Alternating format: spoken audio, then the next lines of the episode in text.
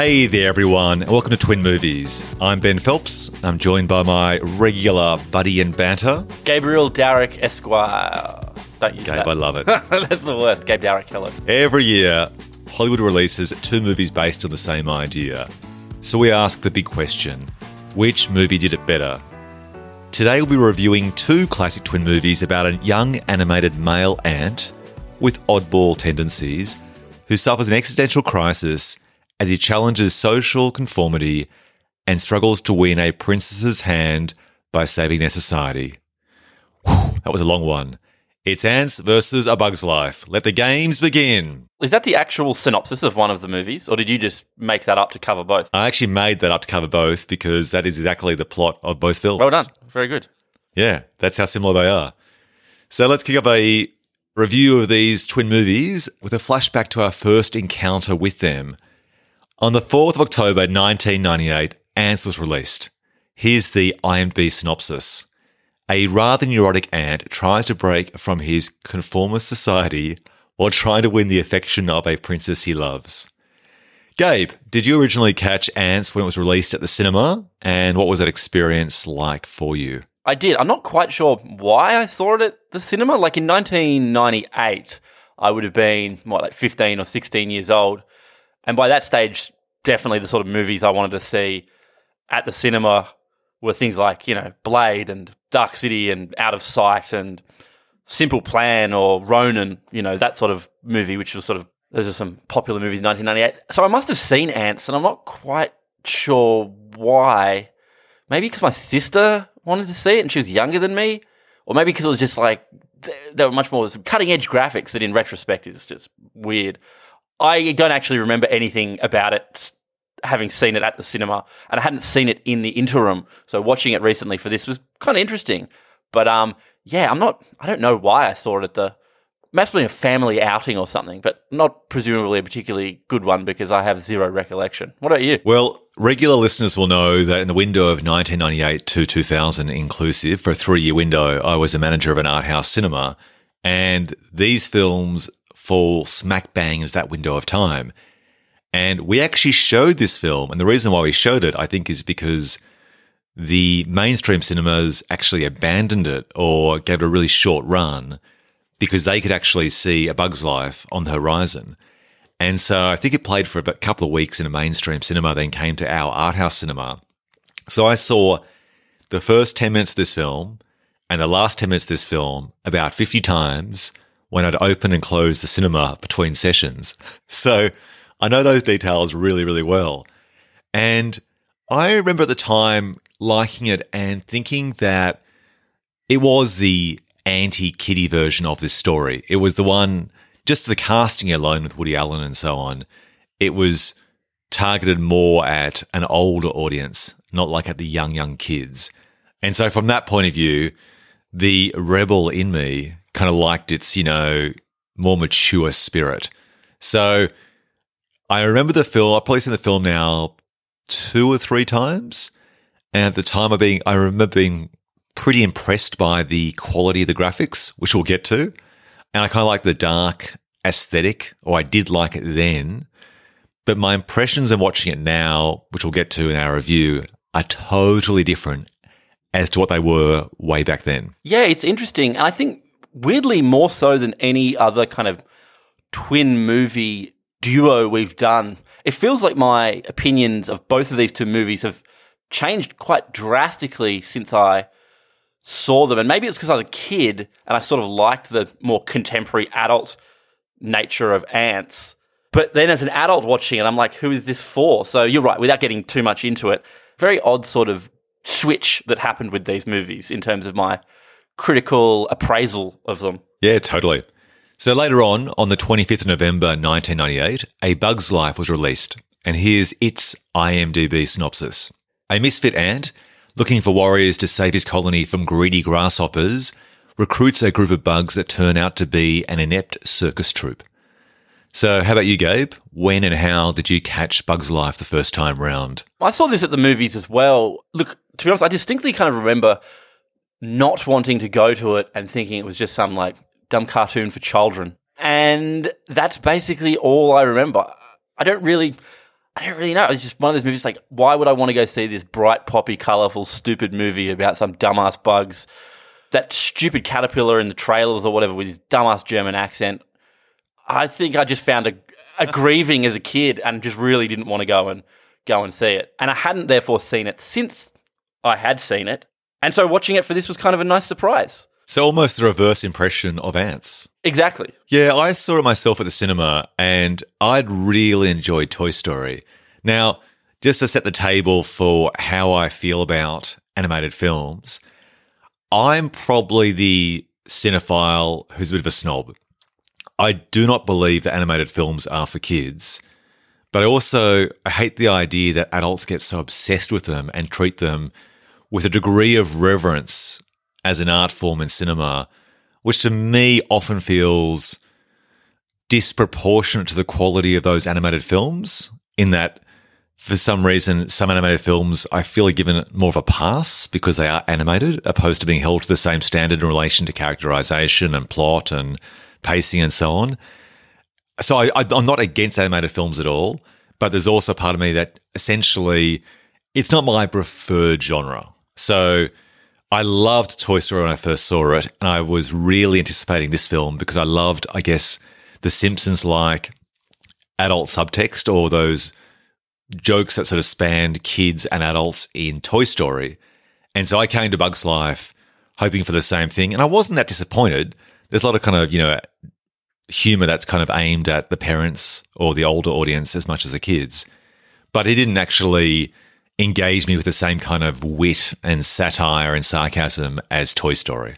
Right, right. And when you say what, like adults with reverence for animated films, what do you mean? Like, you know, there's that cool thing where, you know, there are memes or moments in time where people all praise something which is daggy, like bacon, because Homer Simpson likes bacon. And then for this window of time on Twitter for a year, everyone's just talking about bacon, that bacon was so daggy as a form of processed meat. It was cool.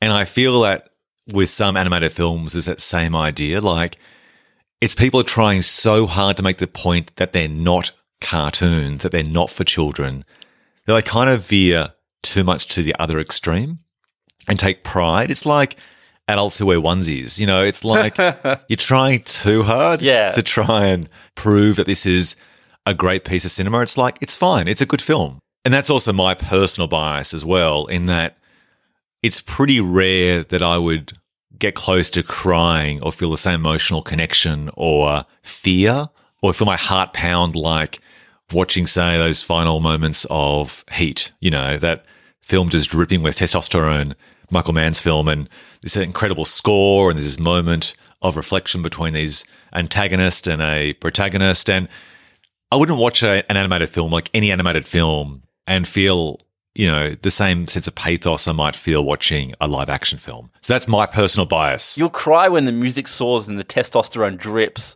but not when, you know, a spunky young, uh, plucky young uh, bug determines his destiny and and so on. Okay, well, okay. Well, look, it's interesting you say that because I've got a few very distinct memories of, say, in my 30s or whatever, going along to a a Pixar movie and seeing it at like 8.30 p.m. and the cinema is full, but it's full of n- nothing but like 37 year old people all watching the movie. And I guess I kind of think it's a little bit lame.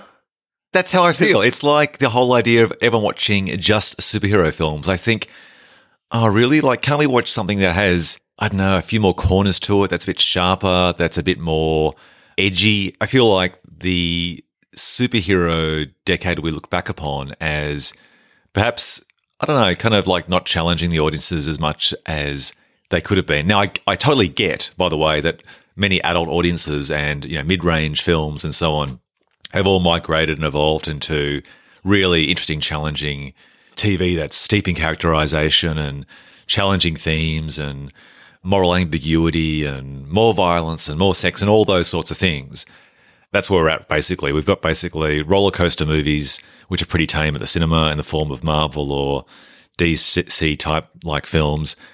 And I kind of feel animated films can often be the same. Yeah, and totally, totally. And look, we might get we might get criticised for for having a what you could argue is a low opinion of forty year olds who uh, are really into Pixar cartoons for children. But um, oh well, too bad. Enjoy your corduroy jackets. it's funny you should say that because my partner literally just asked me this morning, would I like a corduroy jacket? And I said, I like corduroy jackets, but no, I'm a minimalist. The windows I have to wear corduroy jackets are few and far between, and I could buy one for an upcoming wedding in our summer here, but realistically, I won't wear it again. So park the cords. Yeah. And so, look, I guess it's that thing where it's like some things look like they're made just for kids, and it's fine to like a product that was made for a child, but that's what you're doing. But what's interesting, I guess, is that the things that I reacted to with both of these movies, I actually preferred the one that seemed much more ostensibly for kids now as an adult than the one that when I was a kid seemed like it was more geared towards adults. So I actually like the movie that seems more sure of just what it is, I guess. Okay, let's jump into then Antz on our review of that. And that's a really good point you make. And I think it comes back to this. We think of Antz as being one of the first 3D animated films. It's actually the third. There was Toy Story first, and then another film, and then this film, and then Bugs Life shortly afterwards. And so we identified in cinema history as being one of those first three dimensional films, animated films, computer films, I should say, opposed to hand drawn two dimensional films. But I always think it's one of those films that was trying to push the boundaries as to what an adult film or a more mature animated film could be. Like, we don't have the history like the Japanese do, where anime is created for a diversity of audiences from 5 to 95. Very much in the past, Disney's characterized their output as being much more family or children focused. And the whole idea of having this film with Woody Allen as the protagonist says a lot in terms of who you cast, who's an art house filmmaker who matures to adult viewer sensibilities. Same with casts like Gene Hackman and so on. And even the, the premise of having a neurotic aunt, having a kind of midlife crisis, all very adult, mature like themes. So that's really interesting, I think. So, yeah, I think um, we should talk about how that film's aged in that context where the animated cinema history has matured since then, hasn't it? Yeah, I guess so. I mean, it's interesting. Was this film ahead of its time in terms of having sort of more. I mean, this has like quite adult themes throughout, as opposed to, you know, Shrek, which just has the occasional like joke that would fly over a kid's head and you know some adults would be like, "Oh, I do get that." Yes, um, but a kid wouldn't understand. This, on the other hand, is like this has big sequences about working class uprisings. You know, this sort of Marxist epiphanies and stuff like that, which not only would fly over kids' heads, but would just be kind of befuddling for them. Like the the opening scene of Woody Allen Ant, Woody Ant, in the sort of like psychiatrist's office and stuff. It just made me think like who's this movie for? And that's not necessarily a bad thing. There's lots of movies where you do wonder, like, what is this strange beast? Who was it made for? And that doesn't not necessarily make them bad. But this one, I was definitely thinking if I was, what's the sort of target age for Pixar movies? Eight year olds? Eight year olds? I don't know. Yeah. I'd say five to 55 right. or five to 95. Yeah, well, like, okay, sure. So people who don't have fully formed brains and people with dementia. who is this one for? And it's so funny you mentioned that scene, Gabe, because that actually was the first trailer for Antz. Right. It was actually Woody Harrel, uh, Woody Harrelson, Woody not Woody Harrelson, Woody Allen on the psychiatrist's couch talking, and that was like it was one of those trailers that was basically a like a, a self-contained scene, right? Which pretty much out of the gate is saying this is for a more mature audience. I mean, it's the idea of an animated character having a sort of midlife crisis or a mid 20s crisis. How old's the ant anyway? I think he's meant to be in his 20s by human terms, right? He's like a younger ant, isn't he? Yeah, I mean, I'm sure he's younger, but it's never really explained where he falls or like how many how many how many days to an ant is to a human year or whatever. So no idea. He might be like four days old. Yeah, possibly. I think the interesting thing about it is Woody Allen straight away brings a certain, and this is obviously, we'll get to this, but in terms of before uh, the increased focus on his personal life and the controversy in relation to that, he's always been known as someone who's played neurotic characters and written and directed neurotic characters and made films about neurotic characters. So all of that's a sort of very smart move as a shorthand to characterizing this particular ant. And I think it's a really smart play by both films to have a theme which is about a free thinker trying to fight against a conformist culture, right? It makes sense. It really makes sense. Like, that's to me a really sensible way to approach it. Like, because we do think of ants and bees and so on as being colonies of conformists. And we even have an expression, right, called the worker drone. Totally. Like, totally. it's reflecting the person who lives in the office cubicle. And here we are living these concrete versions of hives or termite nests and so on. So I do think that both films took advantage of the theme to match to the insect. And the idea of someone then kind of questioning that is a great idea. The funny thing is that the films approach it in different ways. Woody Allen's character, Zed or Z, plays a neurotic ant having a young or midlife crisis.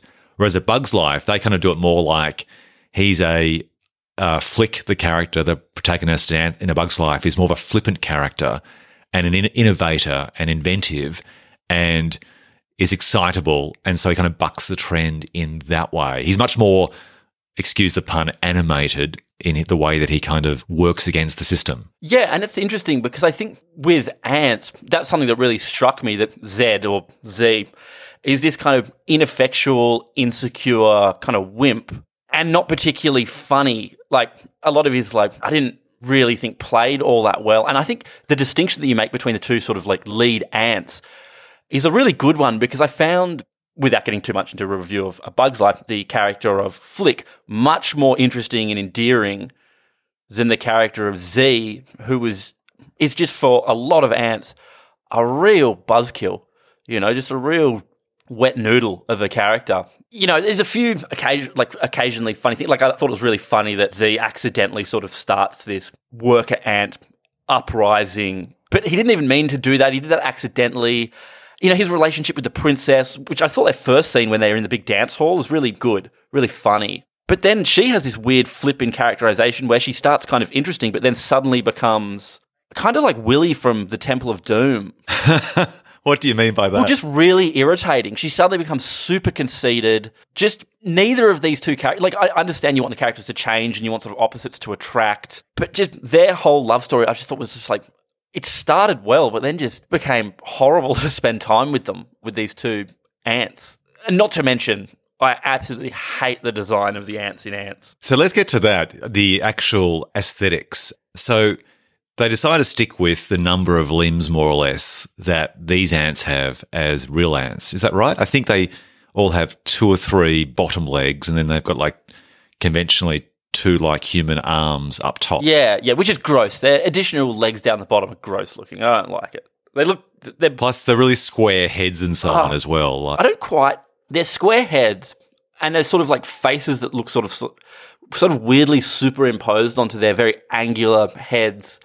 Hundred percent. Like it's like it's been superimposed. Yeah. Like it's like uh you know those horror movie trailers where you see a face coming out of the wall, like yeah, through totally. a through the wallpaper. It looks a bit like that. The Frighteners or something. Yeah. It looks weird, like kind of weird, and very much like a mid 90s video game cutscene. Like polygon yeah. style graphics. And look, I don't know. I rented this on the PlayStation Network. I rented the HD copy, but it looked really, really low res and dark and and just kind of like like the whole thing just seemed just I don't know, dank. It was just all, just the set, like, it just looked moldy. I don't know, maybe it was the color palette they chose for the whole thing. Certainly those design choices with the, the ants, but also making the ants brown. You know, a Bug's Life kind of makes the ants, what color are they? Like grey, green, gray. blue, just much more vibrant. Um, whereas Antz just has like this I don't know, an unsettling dour palette. It just it just doesn't do it for me. My kids started to cry when Antz started. right. Like it was so dark, I had to actually hit the dynamic mode on the TV remote, which is something I normally do when it's really bright outside and the sun's shining through the window so you can see the TV. But I had the windows closed, the curtains drawn. It was already dark inside the living room anyway. I pressed play and was still really muddy on screen because the, the ants are brown. The backgrounds are kind of black. There's like a purple hue as well off to the side. I mean, I get it. They're trying to create a dark aesthetic to match the somber tone of our neurotic ant played by Woody Allen. But, you know, out of the gate as a family film, it's not welcoming or accessible. Now, I'm not saying that every film should be chipper and cheery. Like, I love my films like The Road or Mad Max Fury Road and so on.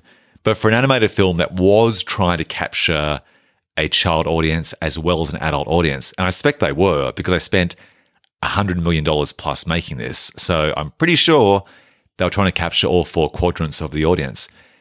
And then when they appeared, the kids were really just unsettled. they found the design of the ants really creepy. Yeah, now, you've got a serious problem if the kids, who are a major percentage of your audience, are finding your protagonists to be unsettling. Not just the antagonist, like Gene Hackman's character, but even like Stallone's character, Weaver, who's a really sort of strong, brutish worker, but friends to Woody Allen and quite sympathetic to him and so on. He's pretty intimidating as well. And he's meant to be someone you're rooting for as well as Z. So, yeah, it's odd. And even the love interest, right? I mean, I know it's hard to make an ant look pretty or feminine, and that's the objective, I think, in both films, but they don't do a great job. And I've got to say, credit where credit is due because the voice actors, I think, do a lot with their voice to embed these characters with personality beyond their visual representation. I think the roles are well cast. Like, I think if you wanted a neurotic ant in 1998, Woody Allen is a good piece of casting. Like you said earlier, if you, if you close your eyes and imagine an incredibly neurotic person speaking to their shrink, you probably, you know, you could picture Woody Allen. You know, same with Sylvester Stallone, I think is well cast as kind of like his brutish dumbbell warrior ant pal. But I just can't get over their dang faces. Like, it's weird because the Bug's Life bug has teeth.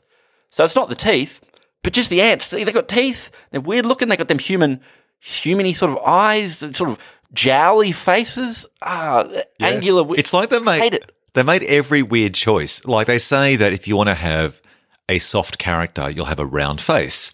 And when they made that grumpy old guy in that Pixar film Up, they deliberately gave him a squarish face to make him seem a little bit more unappealing and hostile. And then his wife, who dies in the opening sequence, spoilers for Pixar's Up, has a diamond shaped face. So there are these animation traditions where you'll have a shape of a face to reflect a personality. It's basically a psychological shorthand. And it's like they've made every deliberate choice to make these characters seem unappealing, like sharp edges, points in, on their heads so that they kind of have almost like horns, weirdly angular faces, but then noses and eyes oddly superimposed over a flat face. Um, like very unusual. And I don't know, again, I kind of admire them being experimental in a sense, but, and maybe this is the problem. Maybe the problem is just that the film should have leaned heavily, more heavily into being aimed at adults. But because it had a $100 million price tag, it couldn't do that. And so it becomes a jack of all trades, master of none. Yeah. I mean, who wants to see a $100 million animated ants movie that's aimed only at adults? Like, what do we get to, what do we get in that that I never knew I wanted? But holy shit, I get to watch a whole bunch of ants fuck hardcore style. Like, I don't, it's super violent ant wars. I mean, Danny Glover's ant character gets decapitated in this.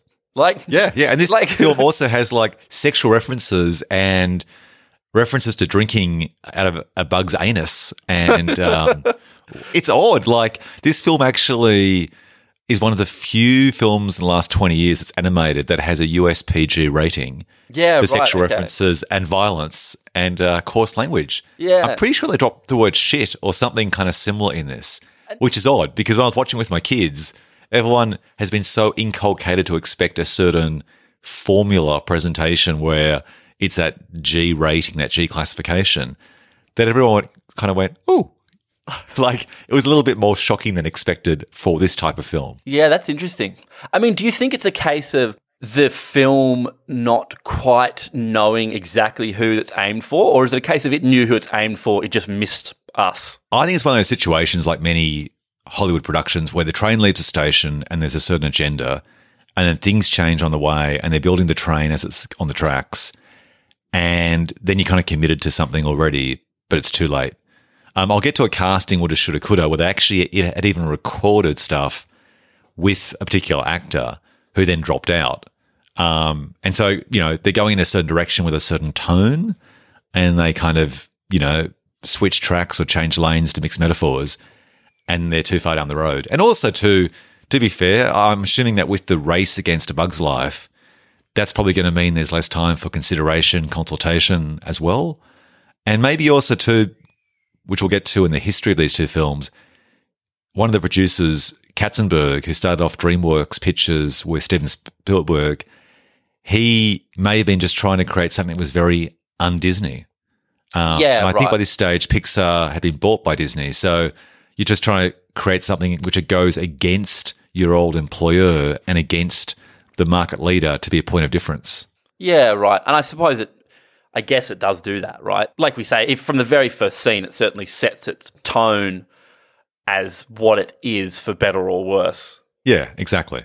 Perhaps we should jump to our review now of A Bug's Life. So, Gabe, what are your thoughts, what, 20 years later, on the legacy of Bug's Life by itself and then in comparison to Antz? Like I said a little earlier, I think when I saw this as a kid, I probably didn't like it very much. I think the sort of animated movies I liked at the age I was when this came out were probably more like Fist of the North Star and Akira and shit like that, like violent anime or something.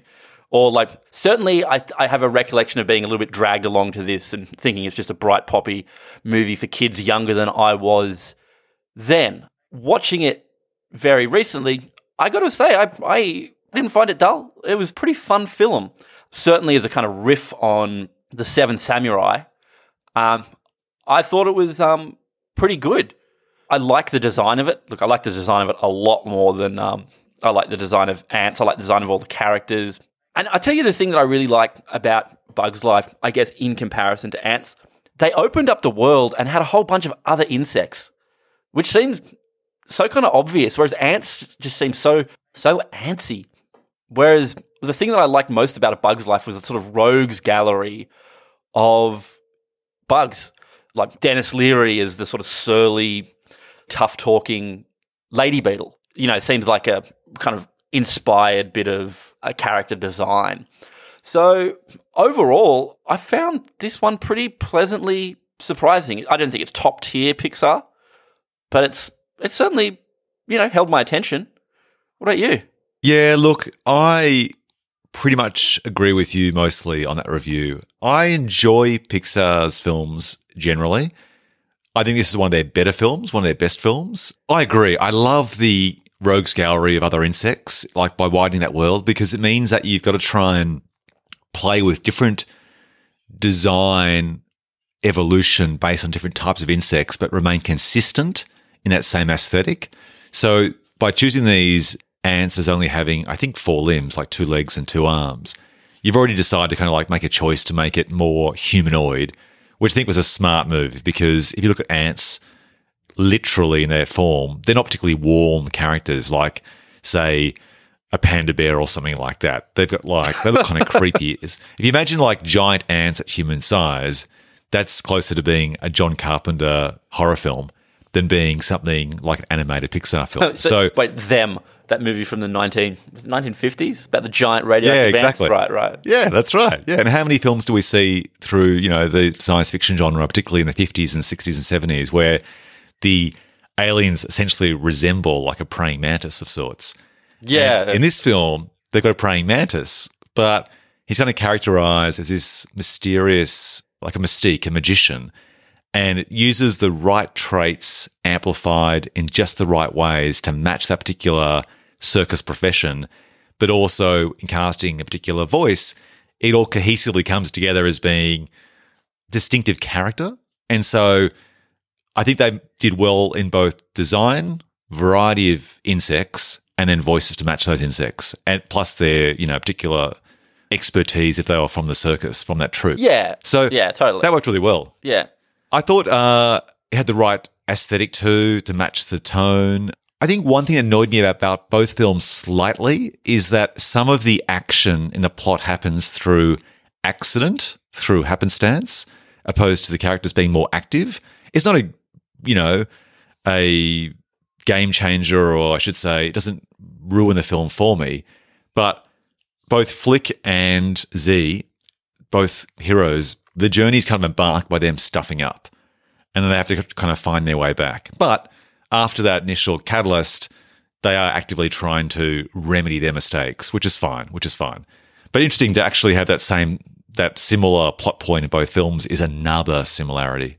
But lots of, I guess, lots of. Surely that's that's a common sort of trope, right? Like the sort of Yeah, like I said, it's it just annoyed me slightly. I, I think because I saw both films back to back in rewatching them for this podcast, that that just had jumped out at me. Right, So that's more, I guess, just another similarity between the films, opposed to being fundamental problem with them. I enjoyed both films in spite of that. It's interesting, I think, though, because while I liked it less, it feels like Antz' plot is slightly more original, whereas Bug's Life feels like, like I said, very Seven Samurai, but also Three Amigos. It almost feels like they just mush those two movies together, Oh, 100%. switched out Ants, Oh. and you know, there's a few beats in it that are just absolutely, and like obviously, I think the Seven Samurai one was very specifically done. Like I don't think they're hiding that influence. I think the Three Amigos plot is not so much a, an influence as just a sort of like subtle lift. I can't imagine a lot of eight year olds big up on, you know, Akira Kurosawa's samurai movies that that would interest or bother them. Yeah, hundred percent. I mean, that actually brings me to some of the uh, behind the scenes making of trivia about these movies. It's funny. I did some research and I didn't actually see any references to the Three Amigos or the Seven Samurai, but I totally agree with you. Apparently, the origins in the first instance for A Bug's Life is that it's loosely based on Aesop's fable, The Ant and the Grasshopper, which is pretty much the same story. But what happens is the grasshoppers come to the ants and beg for food, whereas they switched it up in this case to make it that the grasshoppers took the food, demanded the food to add more conflict. Yeah, right. Well, I don't really know this. Aesop, when did he make movies? Exactly. that influence didn't really bounce out at me, but but fuck yeah, I've seen Seven Samurai. So you know the idea of the the farmers having to go off to find a band of people to help defend their village was pretty obvious. I love the or didn't love. I quite liked that they were circus performers. And one thing I kind of wish it did more with, I think there's a few of the sort of motley crew that are very well defined. Like I said, um, Denis Leary's Ladybug. For better or worse, that stupid ass caterpillar, which I can't stand. Which, uh, when I was watching the movie, I had all these flashbacks to the ads when Bugs Life came out, and that fucking caterpillar. Oh, it just, it's just like Why does he bug you so Oh, much? I hate his accent. I hate the look of him. I want to squash it. Honestly, I spent the whole movie watching it, just going, I wish I could reach into the screen and just squish this fucking caterpillar. Just so aggrieving. But the problem is then that a few of the other members of the team don't really sort of get to do much at all. I think the butterfly, for instance, she maybe only gets like three or four lines. There's probably one or two more that I can't even remember. I mean, I do like those two little idiot roly beetles or whatever they are. But it, Oh, those guys steal the show. The two are they fleas? No, they're not I fleas. don't know. They're beetles, aren't But- they? But they are awesome with the kind of like it's like a Mexican style accent, but they're speaking nonsense, aren't they? Yeah, yeah. Which I don't know if that's problematic or whatever, but but that. Well, I'm not sure. Pretty I mean, funny. But are they actually speaking Spanish? Don't know. Are they or- are they Spanish fleas? Is that what they are? But no, the circus. Yeah, that's right. The circus owner is the flea, and they're like bed bugs or something, aren't they? Yeah, It feels like it's kind of like nonsense talk, like Muttley from Wacky Races, just because no one seems to respond to them as if they are speaking sensibly. But then, I don't know, I could be entirely wrong and they're actually saying something in another language, but it feels like it's kind of just um, a lot of a mishmash of different types of words. yeah, yeah. And then look, like I said, they're pretty memorable. But the big, um, like the praying mantis, I couldn't tell you what that character did at all. What his skill is, what his, and that's the thing that I often really love about these movies. In a way where you you assemble a team, it's like what is everyone's skill? What is their like particular character trait. What happens when you end up with what do they each do and how do they complement each other? And it's a shame when one or two feel like they've faded into the background. But on the plus side, you know, like I, I guess, yeah, I don't know, I don't know. It feels like Brad Garrett's big dung beetle or whatever rhinoceros beetle could have done more. Yeah, I mean, I do think that's the risk of having so many characters, but the positive is that the characters give the film holistically a lot of personality. Like, as you said before, there's more variety in these characters by having other insects besides ants. So if you're going to have a film about conformity and fighting conformity and having diversity of voices, it makes sense that you bring in other characters like the circus troupe to represent other genders, species, personalities, and so on to provide more perspective in terms of the benefits of diversity. Whereas in Antz, also visually too, by having the same looking characters, particularly when they're all brown in a brown dirt hole, without any variety visually or other personality, except for a couple of, I think they were hornets or something or wasps, which who they meet along the way at a um, yeah. at a picnic. It just, I don't know, it makes the film feel less interesting. The world doesn't feel as fleshed out Yeah. and realistic. Yeah, which is weird because thematically you go, well, that makes sense, right? Like you can imagine the high powered meeting of some kind where they're like, well, you know, we need to represent sameness and conformity in the world of the ants. Oh, I know, we'll make them all look the same, move the same, same color in a, like brown ants against a brown dirt backdrop. What's not to- to love? I'm sure you could have hit those thematic beats, sort of like Bugs Life does, while having a fun spider character along for the ride too. Exactly. Okay, let's uh, move on to a bit of trivia. But let's start with which film has aged better? I think we'd have to agree A Bug's Life, Oh, wouldn't we? A hundred percent. Like it still looks pretty good. Maybe you we should say you have some kids and I don't. So I'm just a sad weirdo watching this alone. And you probably see more sort of animated movies than I do. Does a Bug's Life still hold up reasonably well looks wise? I mean, I thought so, but what do you reckon? Yeah, it's a good point because kids these days are brought up to watch CG films. And so the question is can they watch a 2D hand drawn film and still find it as interesting, or can they even identify with it because the aesthetic could be like the equivalent between black and white and color to them? And they enjoyed A Bug's Life because it is in 3D. It's not 3D. What are we calling it? It's it's computer generated. So they it still looks modern enough, as does Toy Story, except for the human characters in Toy Story. This film still looks modern enough to stand up to their contemporary appreciation for modern animated films. I think the two problems with Antz is one, the design choice, which is irrespective of when it was made, and two is that despite it being made for a lot of money, I'll get to the background in a sec as to how it was made.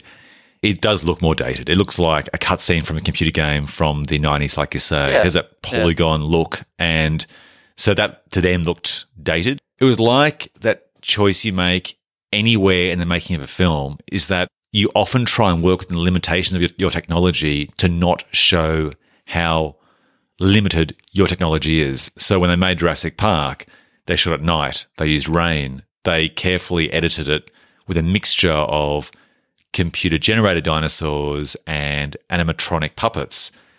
And people say, oh, that film from 1993, Jurassic Park, looks better. The, the dinosaurs look, look better than Jurassic World released 25 years later. Yeah, totally. And I think similarly, they used the right character design in A Bug's Life that stands test of time because it didn't point out the flaws or the limitations of the technology at the time, whereas I think Antz does. So, yeah, that's where they stood.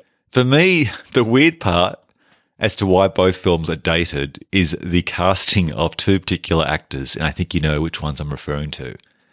and uh, Woody Allen. and Bancroft. No, Oh, Woody I get Allen. it. Dan Aykroyd. He's not in movies anymore. That's right. Woody Allen as the lead in Antz, who's in recent times through the Me Too campaign and other issues has, I guess, become less popular with most audiences. Yep, sure. Would be a very tame way of expressing his fall from grace. And uh, Kevin Spacey, for similar reasons, who played uh, Hopper, the key antagonist, the mean grasshopper in A Bug's Life. And I mean, I guess So- if you're behind the scenes, got John Lasseter as well, the director Of of, course, The Bug's yeah, Life, yeah, yeah. found himself in some trouble after allegations came out about him. Yeah, all falling under the hashtag Me Too and Times Up movement in terms of uh, personal life problematic choices um, that they made and, you know, damage they allegedly caused. So that's interesting from that point of view. Let's go into little did you know. We just spoke about the origins of A Bug's Life. Um, Antz is loosely based on the novel Brave New World by Aldous Huxley. Really? Um, but apparently it also, yeah, and has strong elements from The Red Badge of Courage from 1951 and the, the novella Anthem by, I've always questioned this. Do you pronounce it Ayn Rand or Ayn Rand? Yeah, Ayn Rand, is it? Anne Yeah. Rand. Fucking Yeah. numpty. So that's allegedly the influences. Obviously, I do feel when they often talk about the influences of films, they often choose these references to try and elevate their film. And your common criticism is how they would refer to that Marvel film, Captain America to the Winter Soldier, as being a modern version of Three Days of the Concord, Condor. Massive jerk off motion. Yeah, yeah. To try and, you know, elevate the impression as to the authenticity of the genre and the quality of the film. So anyway, for what it's worth, they're apparently the influence Right. influences on Antz and Bugs Life. I mean, I think there's some stuff going on in Antz, but saying, oh, it's influenced by objectivism and Rand's philosophy, I mean, maybe, but that doesn't make the movie better. that sort of Exactly. diminishes in my in my mind. Fucking Anne Rand. And 1984, I don't really see that much at all. But all right, yeah, power to them if they're coming out with where we're influenced by that. Sure, sure, sure. Let's jump to casting woulda, shoulda, couldas. Now, on IMDb, it is odd. Someone has listed about 100 characters that were considered, or sorry, 100 actors that were considered for the roles of various characters, to the point that I'm not sure if it's a joke or not, In which film? but for Antz. oh, right, okay. So I'll just give you a few of them, allegedly. Apparently, Arnold Schwarzenegger was originally offered the part of Weaver, but when he wanted to be paid for the role, and when I say paid, I don't mean paid more, I mean just paid, full stop. They said no, and it went to Sylvester Stallone, who was willing to do it for free. That seems odd to me. I can't imagine him doing it for free. Okay. That seems like BS. Maybe he had another movie in development with DreamWorks at the time or something. Yeah. And apparently, Sarah Jessica Parker had recorded dialogue for this movie for Antz, but was actually later fired for unspecified reasons and was replaced by Sharon Stone. Yeah, right. I don't know. I apparently this is from IMDb, so take that with a grain Sure. of salt. Sure. All right, let's jump to Spot the Aussie in either Antz and or A Bug's Life. I actually don't think there were any, were there? I didn't notice any. And it's a missed opportunity to not have some sort of. Wait, Australia doesn't really have famous beetles. We have some famous spiders, I guess. Uh, yeah, we're a spider country and snakes. Yeah. Could have had a bloody redback spider in there, an Australian redback spider. Instead, they've just Oh, got uh, the alleged rock spider, Kevin Spacey. Huh, look out. There's a lawsuit heading our way. Oh, shots Uh, fired! edit that part out. Allegedly. Let's jump to a bit of Hollywood history. Now, unlike any twin movie we've done before, there was actually more controversy about the making of these two films. It's uh, pretty long, so I'll just try and summarize it as quickly as possible. But it starts with, as I mentioned earlier, Katzenberg, one of the EPs, the producers, leaving Disney. And there's controversy as to whether he had heard this idea about a neurotic ant having an adventure from John Lasseter, who worked at Pixar for Disney in the first instance, or whether it was based on another story that was allegedly submitted to DreamWorks. The end result was both films went into production, but there was actually a lot of bad talk about each other's films in the media, like to the press. And Katzenberg was so keen, this being, I think it was either his first or second animated film. The other one was Prince of Egypt, that he spent a bucket load on a company that Pixar had used in the past. He essentially took some of those people, did a startup, and pumped as much money as possible into the production, try and speed things along so they could accelerate their deadline and get the film out with a runway of about six months before A Bug's Life came out. So the budget apparently was at the time reported to be around 40 million, But actually, if you weigh up the cost of creating an entire animation company to make it, which they paid for, it's close to 100. And did they use this company for other later movies? Like, did they? No, but apparently this company, I think so, but this company also then had a friendship with Pixar down the track. So essentially, after the films came out, Evelyn just got on with it. But Wait, friendship Apparently with Pixar or Lasseter's- with DreamWorks? yeah, with Pixar, with Pixar. Oh, with Pixar. Yeah. Well, that's all confusing. I know. And there was also a lot of bad talk between Steve Jobs and Katzenberg. Because Steve Jobs, obviously, in the early days, started up Pixar for TV commercial reasons. And so he had a lot to say in the press about Katzenberg.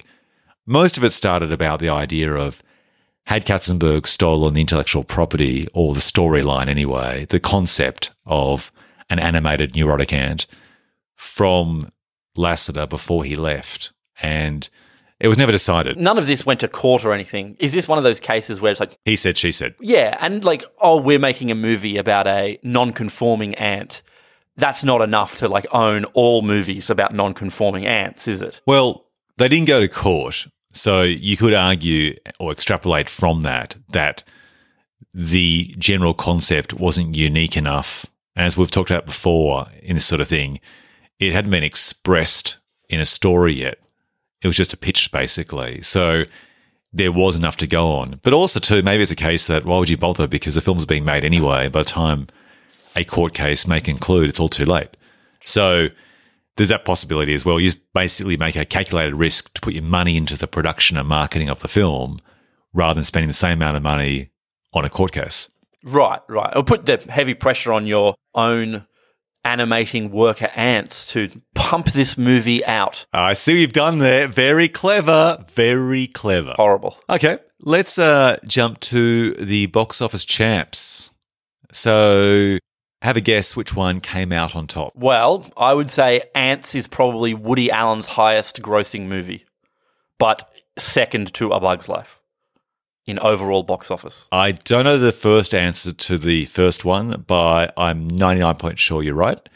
Antz cost $105 million allegedly and had a domestic US gross of almost $91 million plus $81 million in foreign for a grand total of almost $172 million. And A Bug's Life cost allegedly $120 million. It made a lot more domestically, 163 million plus 200 million foreign for 363 million. So grand total of 360 mi- million versus 172. I wonder if Bug's Life came out now, it'd make more money. Well, the question is, would a sequel do well? And that, my friend, could be a topic for later in the podcast. Okay, I'll, I'll remember that. Park that enthusiasm. Just while we're here, I was in fact uh, correct. Movies starring Woody Allen, Antz is by far the top. Including movies he's directed, it thrashes the second place, Hannah and her sisters, by almost $50 million. So there you go. Wow, that's amazing. That's amazing. Rotten Tomatoes. Have a guess which one did better. Ah, this is a bit tough because I reckon critics at the time, 1998, were probably into Antz and into its sort of more contemporary adult theme. So I'm going to go with Antz. This will blow your mind. Okay. Antz holds 93% with critics But no. Ugh. versus A Bug's Life, which holds 92% Oh, with okay. critics. Antz holds 52% with audiences, and I would say, not surprisingly, A Bug's Life holds 72% with Yeah, audiences. see that audience thing. I can imagine critics watching Antz going, "Yes, yes, I do get this movie. I do understand what it is like to be laying there on a psychiatrist's table or whatever, and feeling flattered by its adult themes." And also, too, if you look at the casting, like imagine being a critic, they would look at Woody Allen, Dan Aykroyd, Anne Bancroft, Jane Curtin, Danny Glover, Gene Hackman, etc., etc., etc., and think, you know, quality actors, Christopher Walken, Yeah, yeah, Sharon Stone, in the, like in the 90s there. adults. You know, oh look, they referenced Pulp Fiction. Kids won't get that, but I will. Tick one plus one in the column there. Yes. I agree. Do you think the first film, Antz, helped or hindered the box office of A Bug's Life? probably hindered. I think surely if Bugs Life came out with having not come out after Antz, it probably would have made a little more money. But it seems like people didn't all run out to see Antz anyway. So I don't know. What do you think? Yeah, I think exactly that. I don't think A Bug's Life suffered. I don't think Antz ate the lunch of Bug's Life. I think the films came out far enough apart and look so different that you wouldn't see Antz and then think, oh, I won't see Bug's Life. I think you're more likely to have thought at the time, that Antz film looks weird. I won't see that. I'll save myself for A Bug's Life. That's right. Let's uh, then jump to the awards. Okay, best title Antz versus A Bug's Life. I hate the Z in Antz. That's just awful. And I know the main character's name is Z and things like that, but ah, it just looks like something. It looks like some mid 90s new metal bullshit. Yeah, it's like that era of is it Avril Lavigne like Skater Boy where it spells something like SK and then the number eight Yeah. and boy was B O I or something like that. Antz. Or Too Fast, Too Furious. Antz, the new album from Papa Roach. You know, just um, some some 90s awfulness. So A Bug's Life, for me, wins this one just by virtue of it not sucking. Ding ding ding, agreed. Okay, best poster. A Bug's I'll Life. describe it to the podcast audiences. Antz has essentially the word ants in quite large font dominating the poster. This is on most of the theatrical posters at the time. And then a tiny little ant on the word ants. Um, another version had like an image of the ants in the foreground and then like a cityscape in the background. But if you look closely, the cityscape was actually made up of, um, I think it was rubbish or something like that. And A Bug's Life had an image of like a leaf, a bit like that book, The Hungry, Hungry Caterpillar, and then like a hole in the leaf and three of the characters, including Flick, the protagonist, peeking through the leaf. I thought they were pretty boring posters, both of them. But A Bug's Life was more intriguing. Look, I understand who the ants, like you say, it's either small ants and a big word ants, like, oh, I get it. The movie's called Antz, or a tiny little ant. It feels to me like they've have they purposefully kept their design, their character design, not foregrounded. Whereas A Bug's Life feels a bit more confident. It's like, look, here are the cute and wacky characters that your kids can enjoy watching while you try and get eighty-five minutes of sleep. Agreed. You know, it just Yep, feels a bit totally. more vibrant. So Bug's Life takes this one for me. Wow, that's two awards in a row. Come on, Bug's Life. Now it's the Bill Fleck Big Break Award. I think this time I won't explain all of the awards. So, to our new listeners, I heavily encourage you to listen to previous episodes, or as we go, try and guess what the hell the Bill Fleck Big Break Award is. But I'll give you a clue.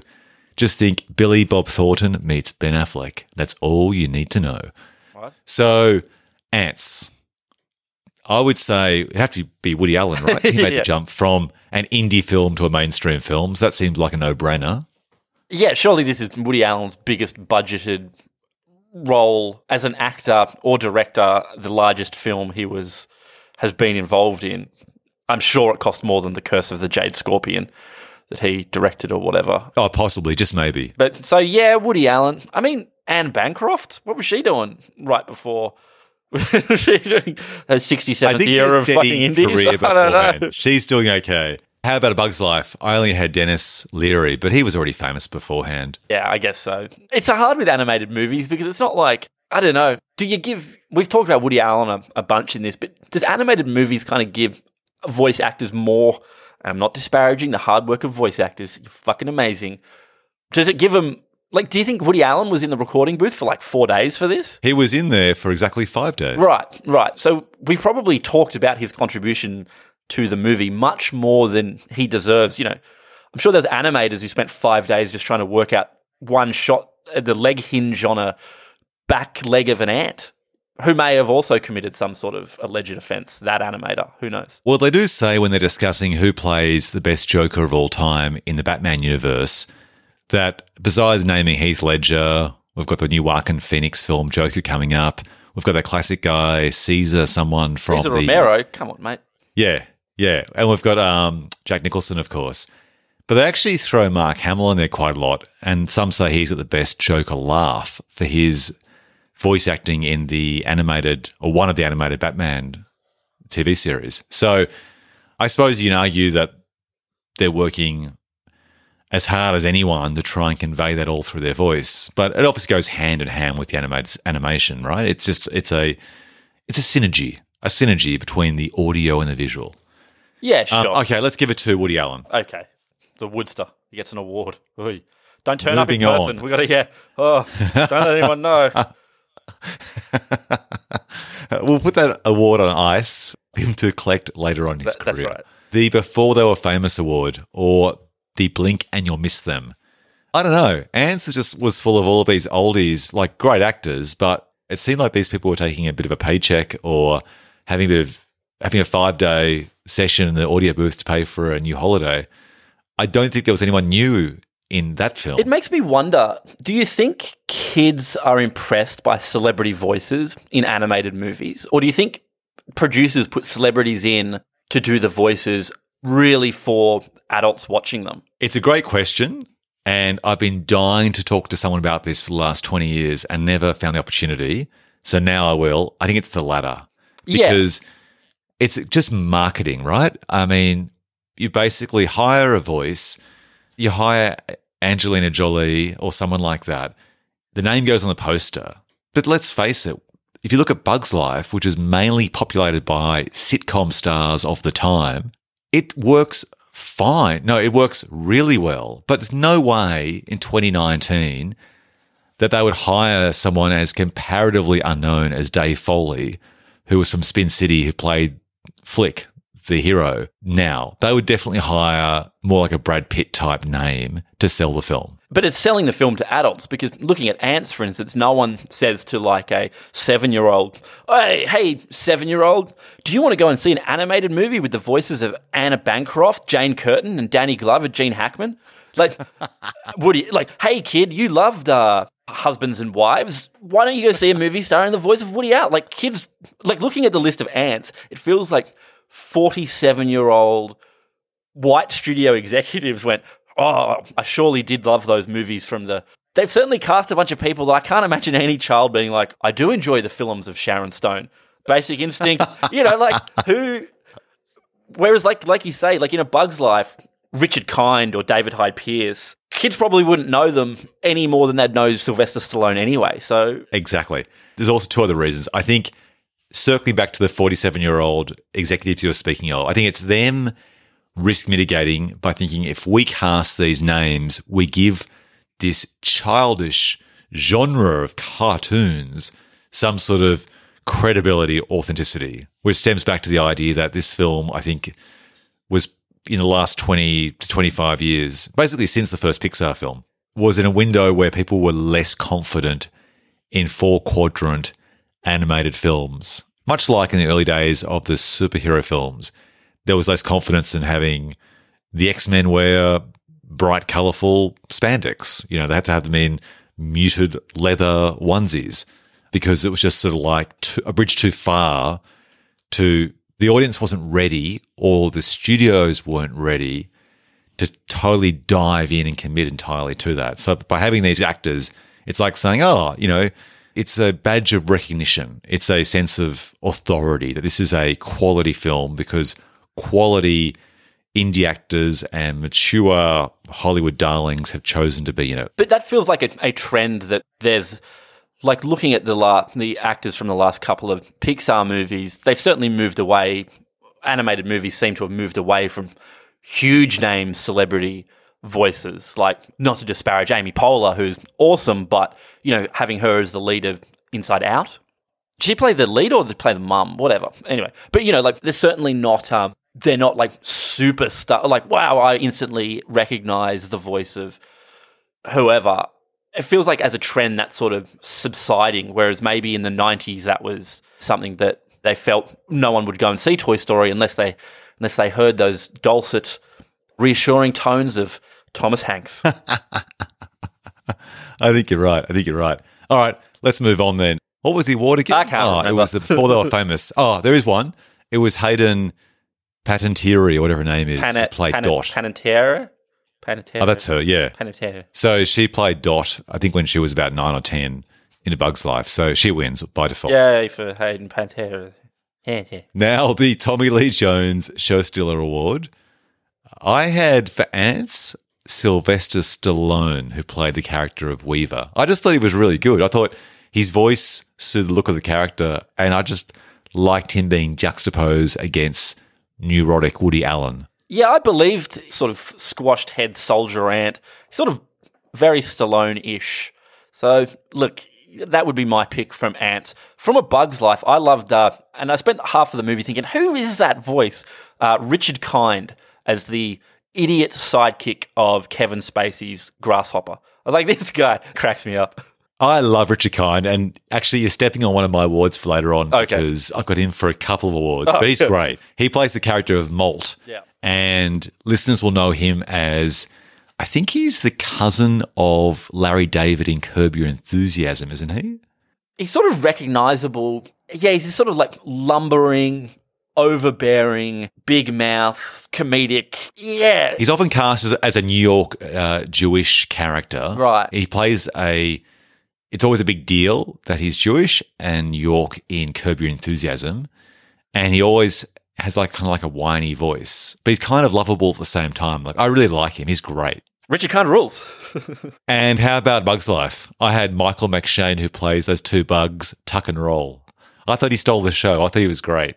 Like those crazy little little guys. yeah, but I think the animating of them was what made them really work.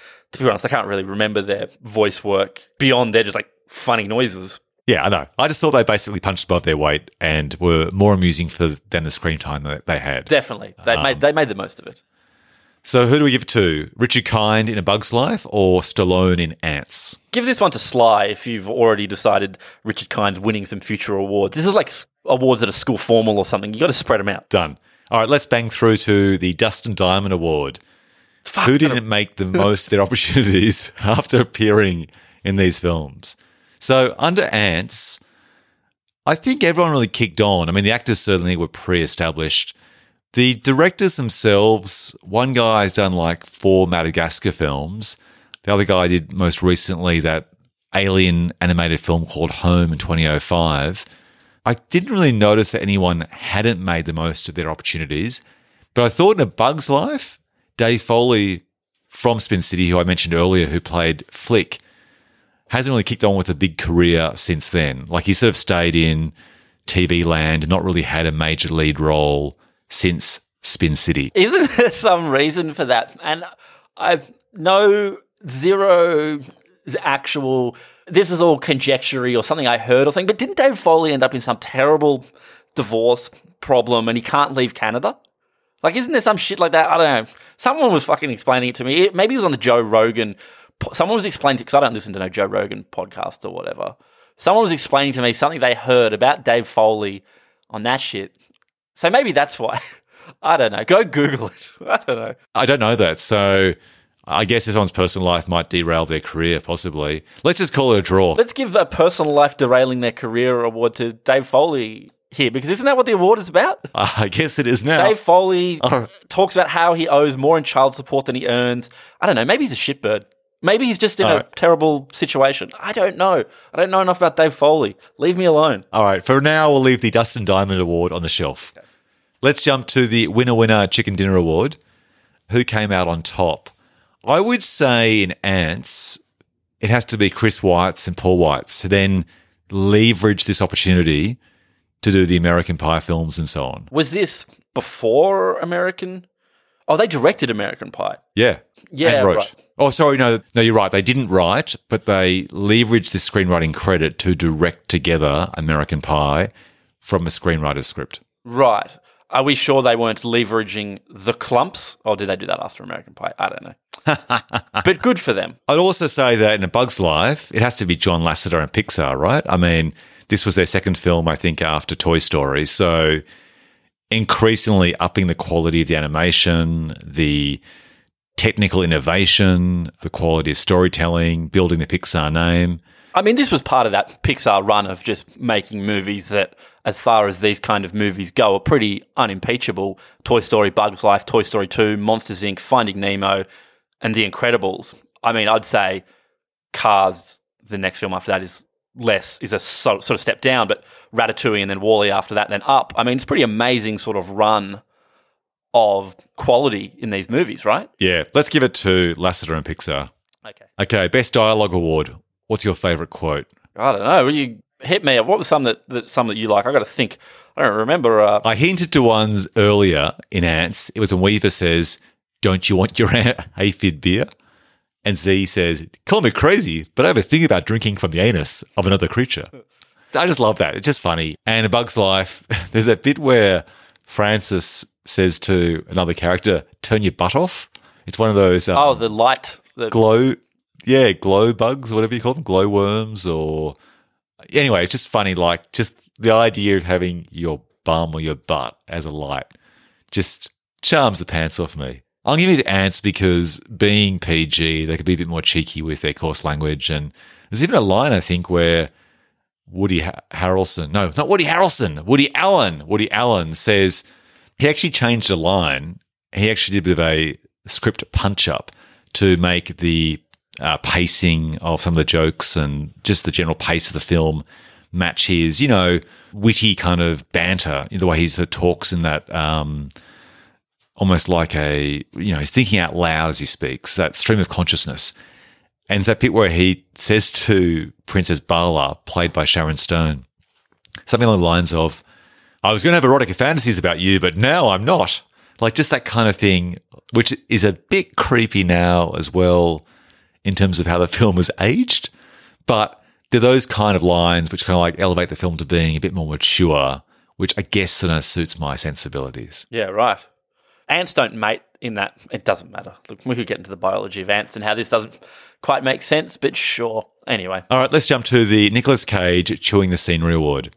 You go first. Antz, who do you have? I mean, I guess um, Gene Hackman, he gives his role a reasonable tilt, though he's not particularly un-Gene Hackman. I don't know. It's, it's hard with animated movies with this. Like, is anyone in Antz giving a performance so full of gusto and craziness that it transcends the medium? Yes, Christopher Walken. Really? Okay. I just find his voice is actually even, it's arguably more suited to animation than live action. No way. Live action Because- gets all of his facial and actorly body things as well. Come on. Yeah, true. No, no, I'm not saying, you know, it's a zero sum game here. Like, I want my Christopher Walken and everything.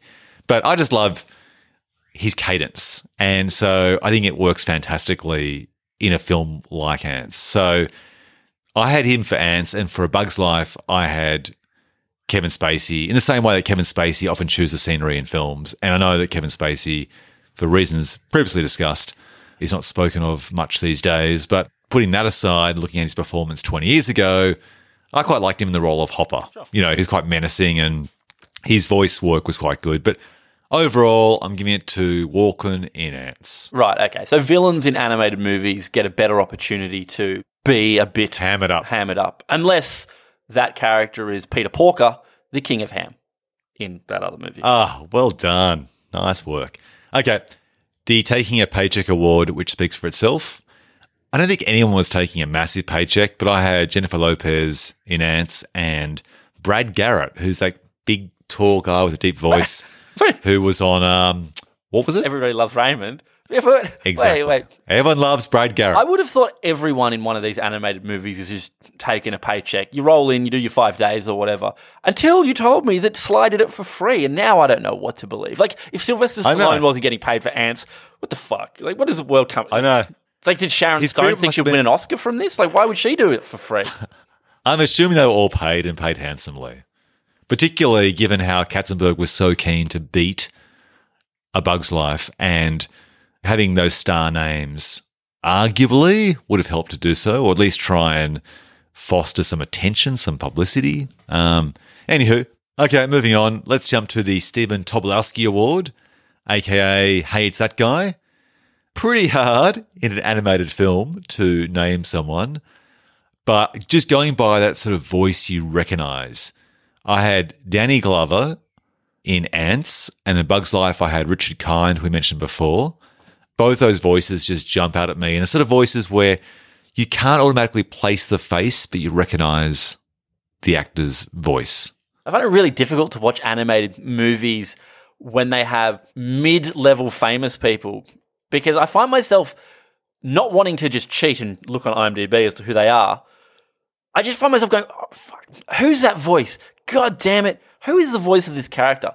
And then finding out later that it's, you know, uh, oh my God, it was Danny Glover. Oh, why didn't I figure that out straight? Oh, it was Anna Bancroft. Why did it take me so long to figure that out? I like it when straight away I'm like, huh, classic Niles from Frasier as the stick beetle. I do understand this. So I, I love your self-imposed masochism, where basically you can look up on IMDb with three or four thumb taps who it is, but it's like, no, I'm going to distract myself from the movie. I'm going to torture myself mentally and just try and work out who this yeah, is. Yeah, that's right. Because it's the sense of satisfaction you get from being like, oh, yes, of course, Phyllis Diller, whom I remember from those movies. I love it. All right. So who wins there? I've got Richard Kind, Danny Glover. I guess you could say David Hyde Pierce as well. Who's your winner, Antz or A Bug's Life? Denis Leary is my winner. I don't know. Which film was he in? Which film was Denis Leary? And he's in A Bug's Life, dude. We talked about Denis Leary earlier. What the fuck? See, I'm already confusing them. These films are twin movies. Yeah, it's you go. confusing. Denis Leary was the inspired choice to play Francis, the bug, the lady beetle. Ah, gotcha. Okay, okay, okay. All right. The Delroy Lindo Award for great actors who aren't cast often enough.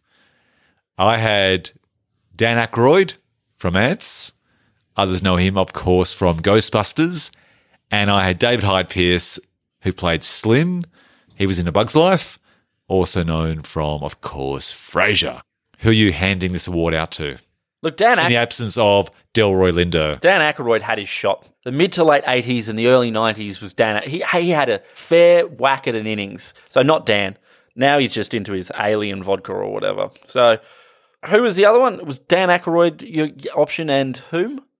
David Hyde Give it to Pierce. David Hyde Pierce. Cecil. Done. David, the award is all yours. Jumping on to the Memphis Raines Award. Antz, I had Z, obviously, played by Woody Allen. And I guess I just had it A Bug's Life Molt, which is a weird name, played by Richard Kind. You got to flip this one. You said all of the characters have stupid names in these movies. Flick and, and Hopper and Dot. The the person who should win is the character with the most normal sounding name, which is Denis Leary. This ladybug named Francis.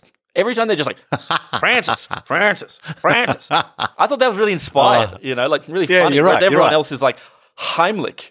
What a ridiculous name. Uh, Slim, Molt. Like they, they've all been given names that are sort of sim like Hopper. Or I get it. He's called Hopper because he's a fucking grasshopper.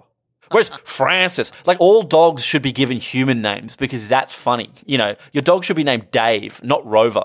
So again, Francis, 100% wins this. I've always thought that if, if and when, or when our cat dies, I'd love to have a cat called Greg or Ian. Yeah, totally. totally. I think less so for cats because you can't really take them to the park and yell their name. But you know, if you're like, Dave, Dave, come in, Dave.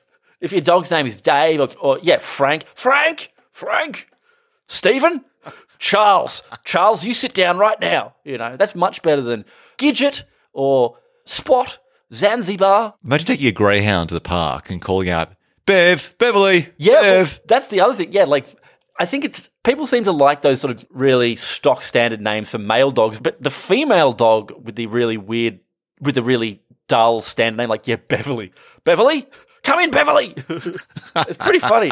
All right, so Francis wins. Francis wins. Okay, jumping to the Memento Award, name for moments you completely forgot about until you rewatch these movies. So for me, I had basically ants for the sexual references and drinking from an anus. Sure. And A Bug's Life, I just had the voices that I'd forgotten were in there, the actors who I couldn't recall, like David Hyde Pierce and Denis Leary. Yeah, I found a lot of ants more surprising in my surprised me more versus my recollections. Like I forgot. Oh yeah, Danny Glover gets decapitated, and there's a scene where he's like dismembered head is talking to Z. I was like, huh, I forgot that happened in this movie. Whereas in Bug's Life, it was more small things like ah, the scene where the mosquito drinks the like buys the globule of blood, sort of more low key, less surprising things, just like neat scenes. Um, whereas ants, like I agree, the sexual references or the sort of calls for a working class uprising. We're all like, oh yeah, okay, that's that's pretty funny. So Antz, I think for me takes this one. All right, done. Now, the Die Hard Award, named after the influence of Die Hard in inspiring a subgenre. So I would say that both films left a legacy, but not necessarily in the plot itself, but the legacy was, I guess, the definitive end, more or less, to 2D animation, hand drawn stuff. These are hand drawn. No, these are computer generated. Yeah, right, This okay. was kind of like the this was the beginning of the tide when you know essentially these Pixar films started replacing the popular aesthetic of two dimensional films that Disney had made famous for decades beforehand. So these movies are why things like Titan AE flopped the next year or whatever. Well, I think it was all just in that early stage, and they were just everyone was sorting things out. And I think this film inspired what could be computer generated films and got the audience used to it, which means, yeah, that's right. Films like Titan AE, which was two dimensional stuff, kind of seemed a bit dated in comparison. Yeah, or Sinbad, you know, which came out Exactly, yeah. yeah, yeah, yeah. Yeah, I think that. yeah. I think you're right on. All right, let's uh, come to that time of the podcast. It's the Milking the Speed Cow Dry Award, named after the infamous sequel Speed 2, which took the high stakes of a runaway bus in a crowded city and relocated it to a sluggish cruise ship. So imagine this.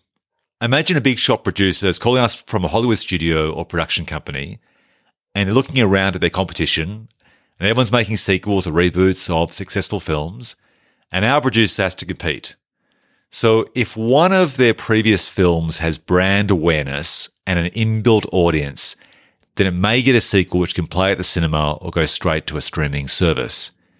Now, let's say there's an opportunity to make a sequel to one of the twin movies about animated insects, ants, or a bug's life. Which film do we make a sequel to, and what's our pitch to make it? Hmm. Go. Okay. Well, first question: well, Which movie? I feel that A Bug's Life, for commercial reasons, makes more sense.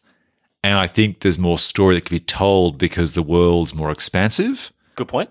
in terms of showing other insects. I do think you could actually continue the subversive theme and execution of ants as well, though, and just try and improve upon what you didn't quite get right the first time. It feels like Bug's Life has a world that already exists, whereas Antz, you'd have to open up it to discover that world. So it's like, do you want to play in a large sandbox that sort of already exists, or do you want to sort of build that sandbox from scratch? Exactly. But let's be realistic. If Pixar is looking through their films, it's more likely that they're going to make a sequel to A Bug's Life. And it's actually surprising that they haven't. So, should we just go for the obvious one here? The obvious film to make a sequel to, but of course, make an original sequel and do A Bug's Life. What do you think? I think would need to recut like the legacy of Antz is not worth doing a sequel to. Recasting the role of Z with Thomas Middle Middleditch or something, that bloke from Silicon Valley, just isn't enough. So okay, Okay, a Bug's so Life. let's go. Let's go. Here we do. We're going for a sequel to A Bug's Life. Bugs now, Life two, still bugging. Okay, Most of these actors are kind of pretty accessible still, so that's good. I think we can get almost every actor we want back. Maybe not Kevin Spacey, but everyone okay. else. Well, Hopper was So- defeated. He'd been eaten by a bird or whatever. So Oh, that's right. He's off screen anyway. That's fine. That's taken care of.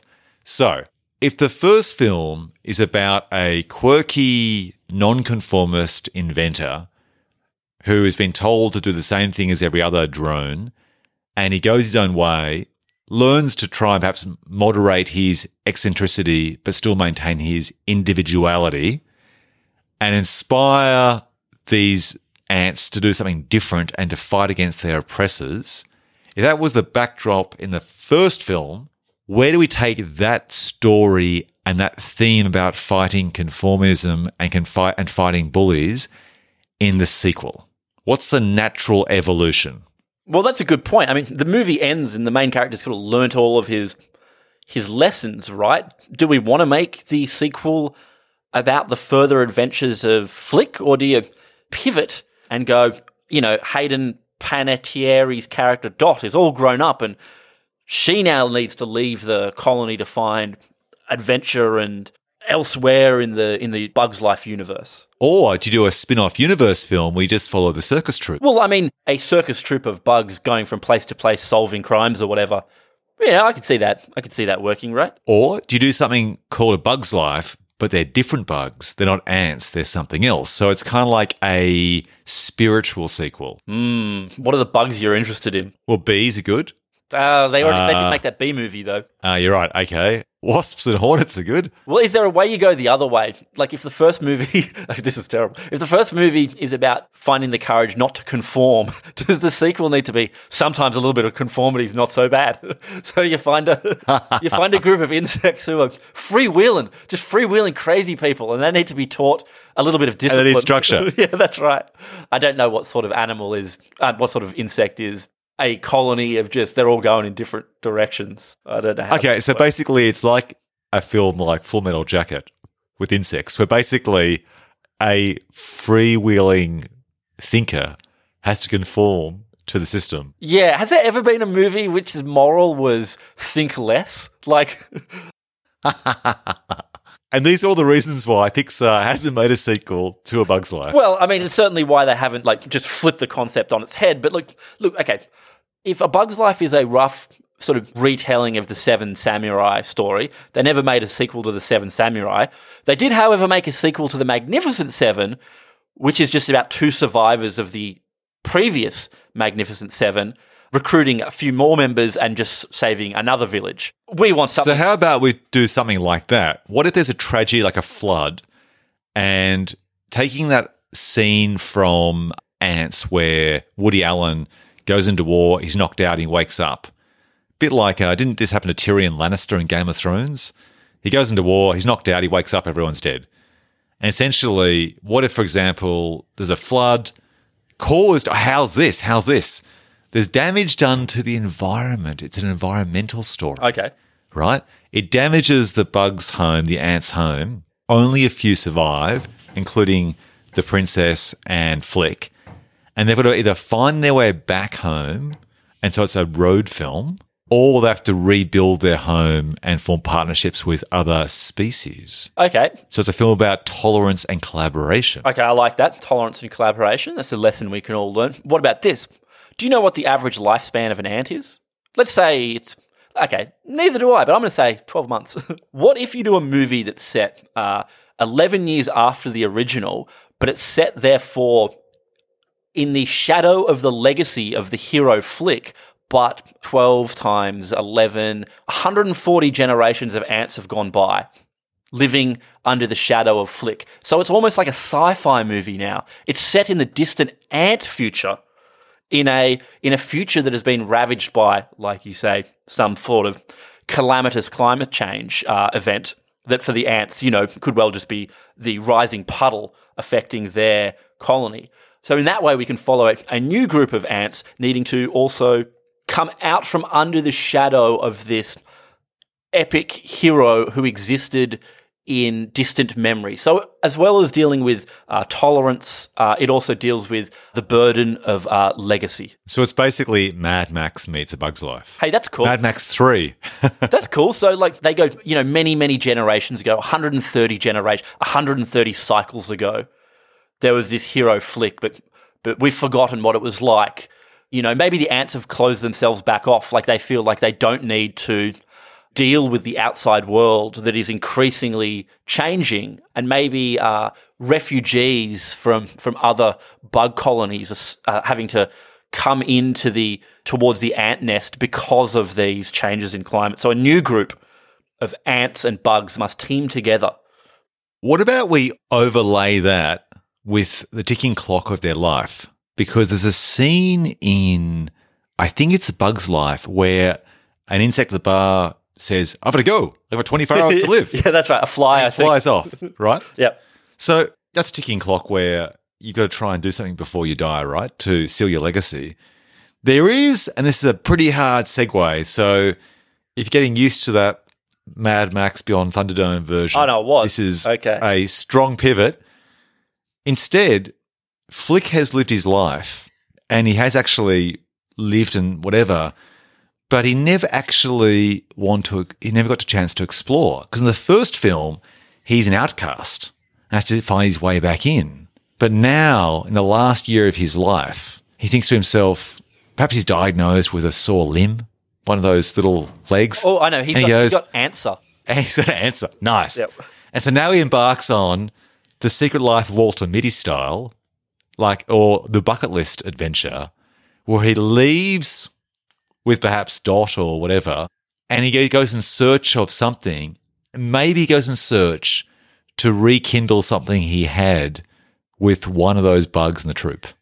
Okay. So he goes on a road trip to find the troop to say goodbye before he dies.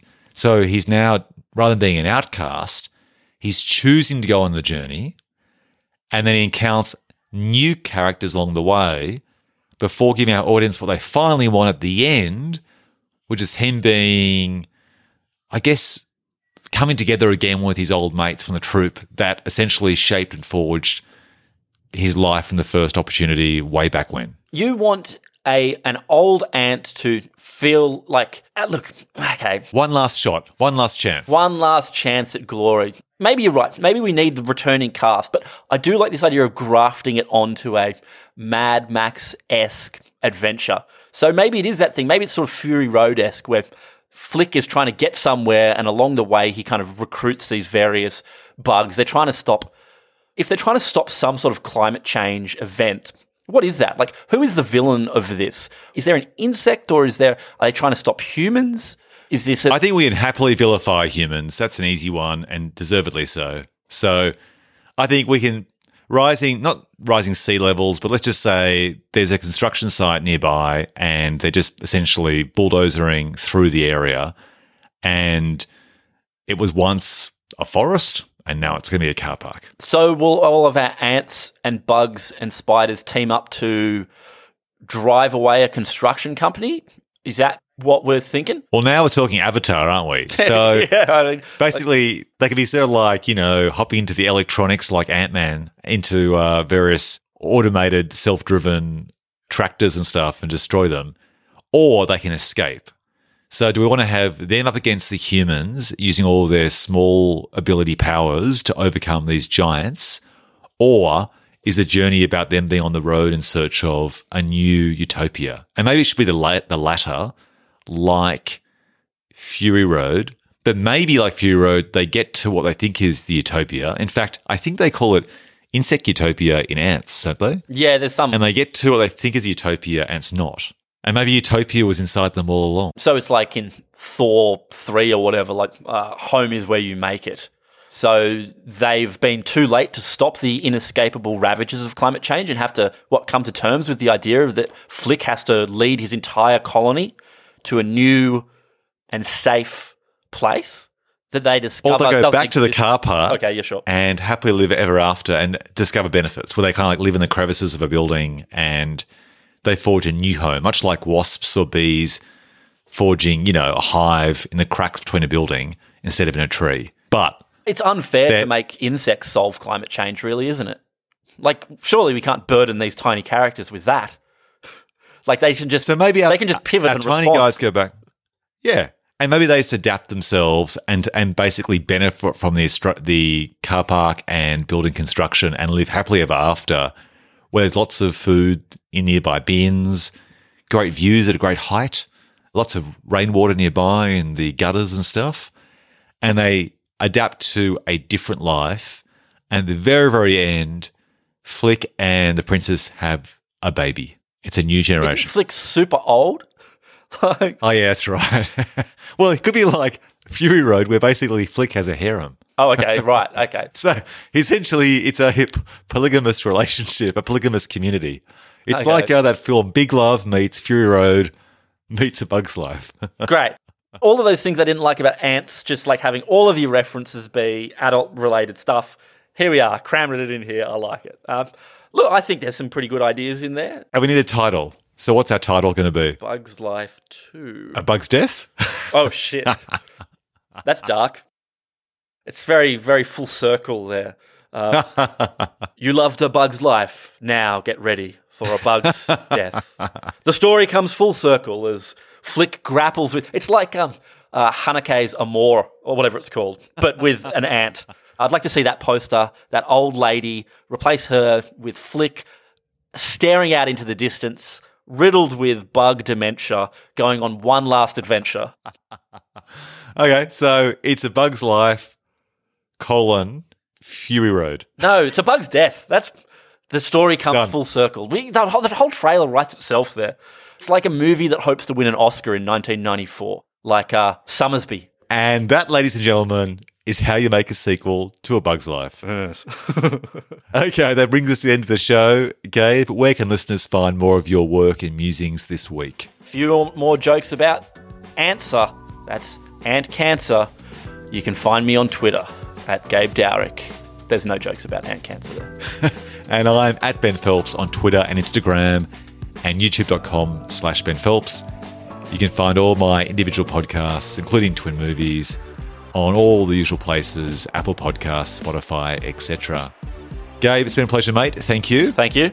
Thanks for listening, folks. We hope you enjoyed the show. Take care and stay tuned for another Twin Movies battle very soon.